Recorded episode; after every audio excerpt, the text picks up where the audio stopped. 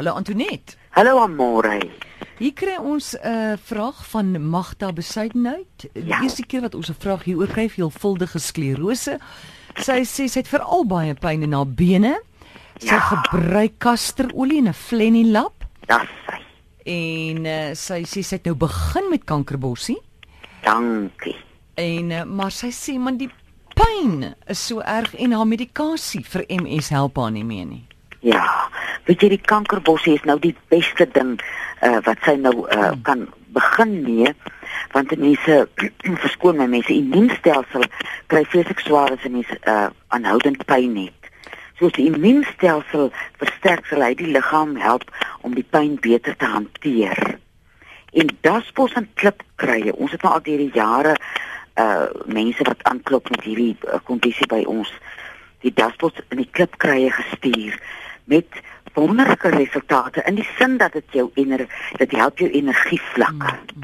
Dit help dat jy voel want ek dink mense raak maklik uh half vereensaam en uitgesluit uit die samelewing want jy's of heeltyd in pyn of jy's so moeg dat jy regtig nie lus is vir menslike kontak nie.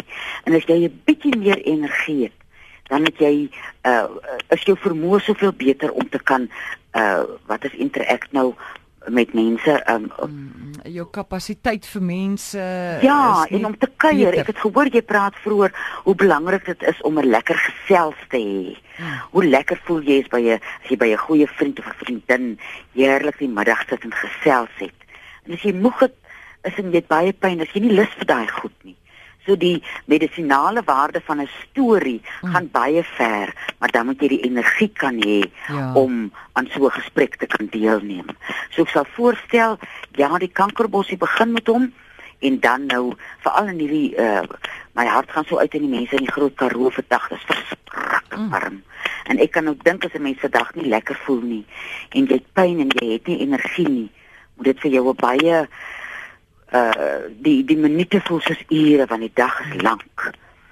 So die daspos en die klipkrye gaan help met die energievlakke. Antoinette, ek gaan jou terugbel. Uh, want uh, om te kyk of ons 'n beter lyn kan kry, maar ek wil gou vir jou sê dink so lank hieraan.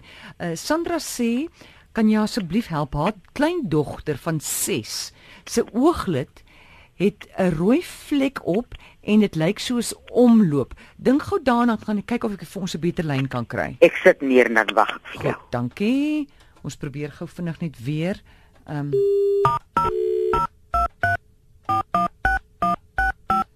Goed, dis vir Antoinette ons probeer net 'n beter lyn kry. Môre. Yes, kom ons kyk Is of dit beter? uh tot sover klink dit beter ja. Vertel Ja, gou. ek sal doodstil sit. Ek sal vir daai uh mens weet nou nie uh, hoe oud is die kind? 6 jaar oud. 6. Dit kan nou nie gordelroos wees nie want weet jy mens kry mos so oor jou oog baie keer 'n Ja. gordelroos. Ek sal nou daai selfe kasterolie en flennie 'n blinddoekie maak saans. En vir ten minste 6 tot 8 weke dit uh, aansit as in, in, in, in dan slaap 'n mens daarmee. Uh dat me, want die omloop mense nou nie enige ding aan 'n ooglid smeer nie, verstaan jy? Ja. En die kasterolie is die sagste en vertroostendste ding wat jy aan iets soos 'n ooglid kan smeer.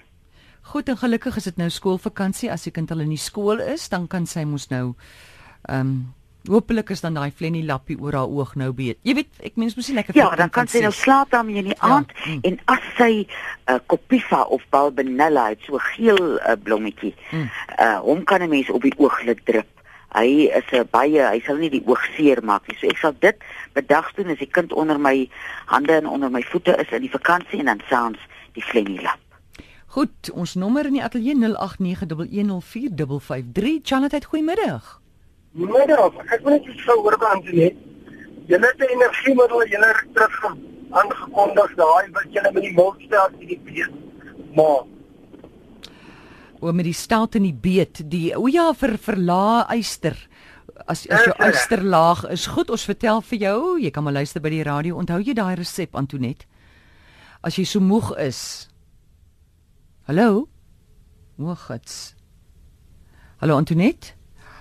Ja, kom ons probeer haar gou weer kry.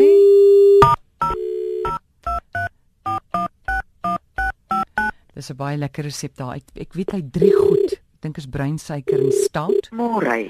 Ou skat, onthou jy daai 'n um, resep van die die beet en die stout, die melk stout Ja, vir la la yster. vyf rou. Dis die soort ding wat Ja. ons in hierdie hittegolwe moet uh, Ja. drink. Uh vyf rou beete gerasper, 'n Mm. uh, koppie milk stout. Was dit dan nou al amore? Nee breinsuiker, onthou jy? Daar, wag, wag, wag, stop hierdie lorry. Jy uh, doen die vyf rou beete, dan gooi jy 'n eetlepel uh of twee eetlepels, maar ons is nou op die uh kaalvoet uh, gesondheid, so Ja. ons doen dit een uh eetlepel breinsuiker, dan laat jy hom bietjie water trek.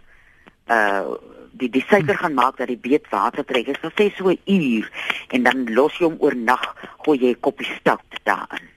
En môreoggend na ontbyt drink jy hierdie lieflike hy so mooi kleur mos. Ja. En jy drink mos net 'n eetlepel op 'n slag, want dit is mos Hy intens. is baie sterk. Ja, ja, ja, ja. Ja, ja. Goed. Charlotte, goeiemôre. Uh, goeiemôre.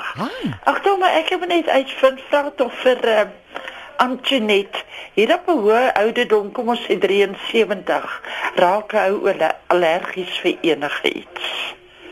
Jy weet so sweet big skaas, uh neute, appel, piesang. Mm. Ek is altyd bang om iets te eet. Eina. En jou vraag is? Uh, ek wil weet of daar ooit iets is wat 'n mens daarvoor kan gebruik. Antoinette, nog iets wat jy wil weet voor die dame wy? Uh, nee, dit is reg. O oh man, ek kan dit nie glo nie dat ek weer vir Antoinette verloor. Ag mens. O, oh, goed, ek ek gaan gou weer vir ek gaan dis nou die laaste keer wat ek gaan bel. Ag, dankie vir jou geduld, hoor. Goed, dankie. Goed, totsiens. Jap.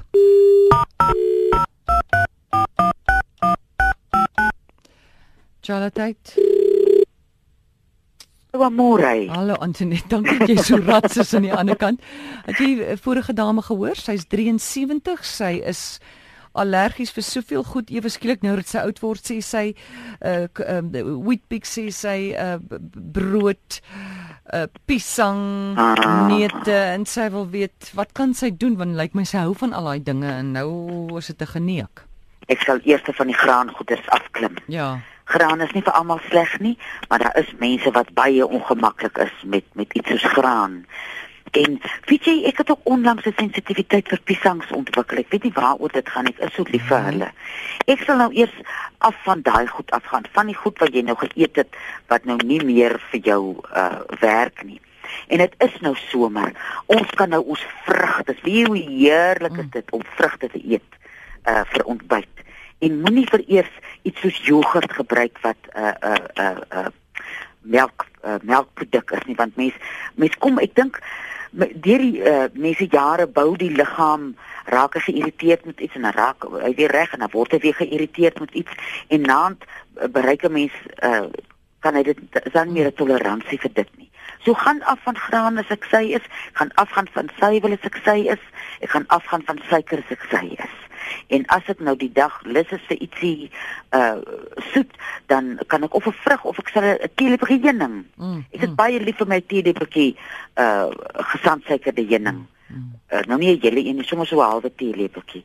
Dat 'n mens eers van daai goed afkom en dan iets soos kankerbossie gebruik, want die immuunstelsel moet nou die hele liggaam weer almal kry hulle in hulle stoele sit want almal val net te veel van hulle stoele af. So as jy nou die kankerbossie begin gebruik, gaan hy ook help om om die uh, vir die liggaam om om nie so lig geraak te wees oor dit wat jy inneem. Ja, jou jou lyf sê vir jou basies dis nou genoeg. Hy kan nie meer van Ja, hierdie goed vat En nie. luister na hom want uh, jy gaan ellendig wees as jy nie luister nie en Ja. die planne wat jy kan maak. Ek is so bly oor hierdie kaalvoet resepte Ja, van julle. ja. Daar is alternatiewe, ons moet net daarvan weet. Absoluut. Dit vandag kwart oor 5 ons het doeke 'n gesonde uh, viskoekie vir jou. Kom ons Ek gaan hom afskryf vanaand as jy aan. Goed. Charlotte, goeiemôre. Hallo. Hi, praat maar. Kan ek met Antoinette praat asseblief? As jy jou Praat maar. radio afsit, kan jy met liefde met haar praat. Hy's af ja. Goed, dankie, praat maar.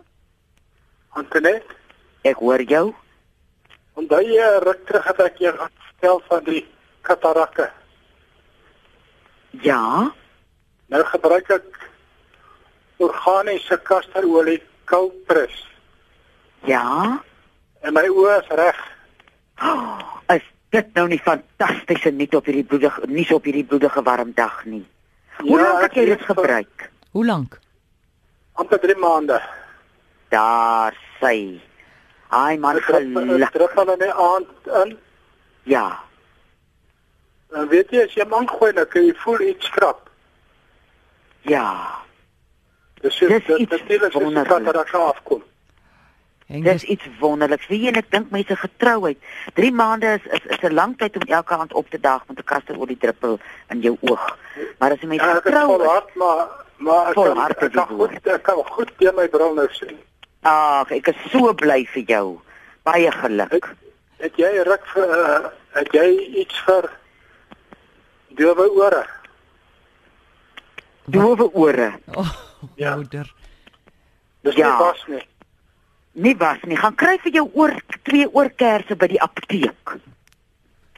Wat se goed? Oorkerse. Oorkerse.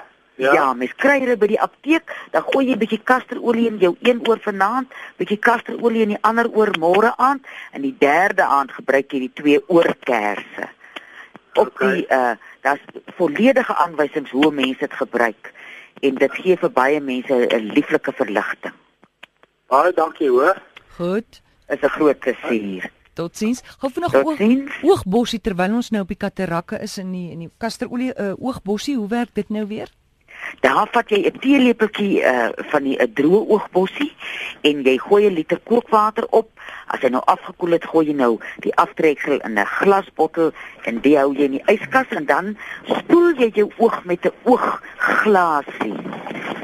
Hoe kom nou 'n vreeslike wind op? Da. En die oogglasie kry mens ook by die apteek. En dan uh, doen jy dit so sokkens en saans, dan maak jy jou oop so oë so oog, so jou oog so oop en toe in hierdie water. En dit het en daar moet mense hom ook so vir 3 maande gebruik. En die terugvoer wat ons van mense kry is wonderlik hoe hoe hulle sig verbeter. Dis goed om te hoor. Antoinette, baie dankie. 'n Lieflike week vir julle Amore. Dankie jy ook. Ek hoop dit raak koeler daar by julle. Ag, ek gaan vanaand op my blye in die aandwind sit of in 'n koel is of nie.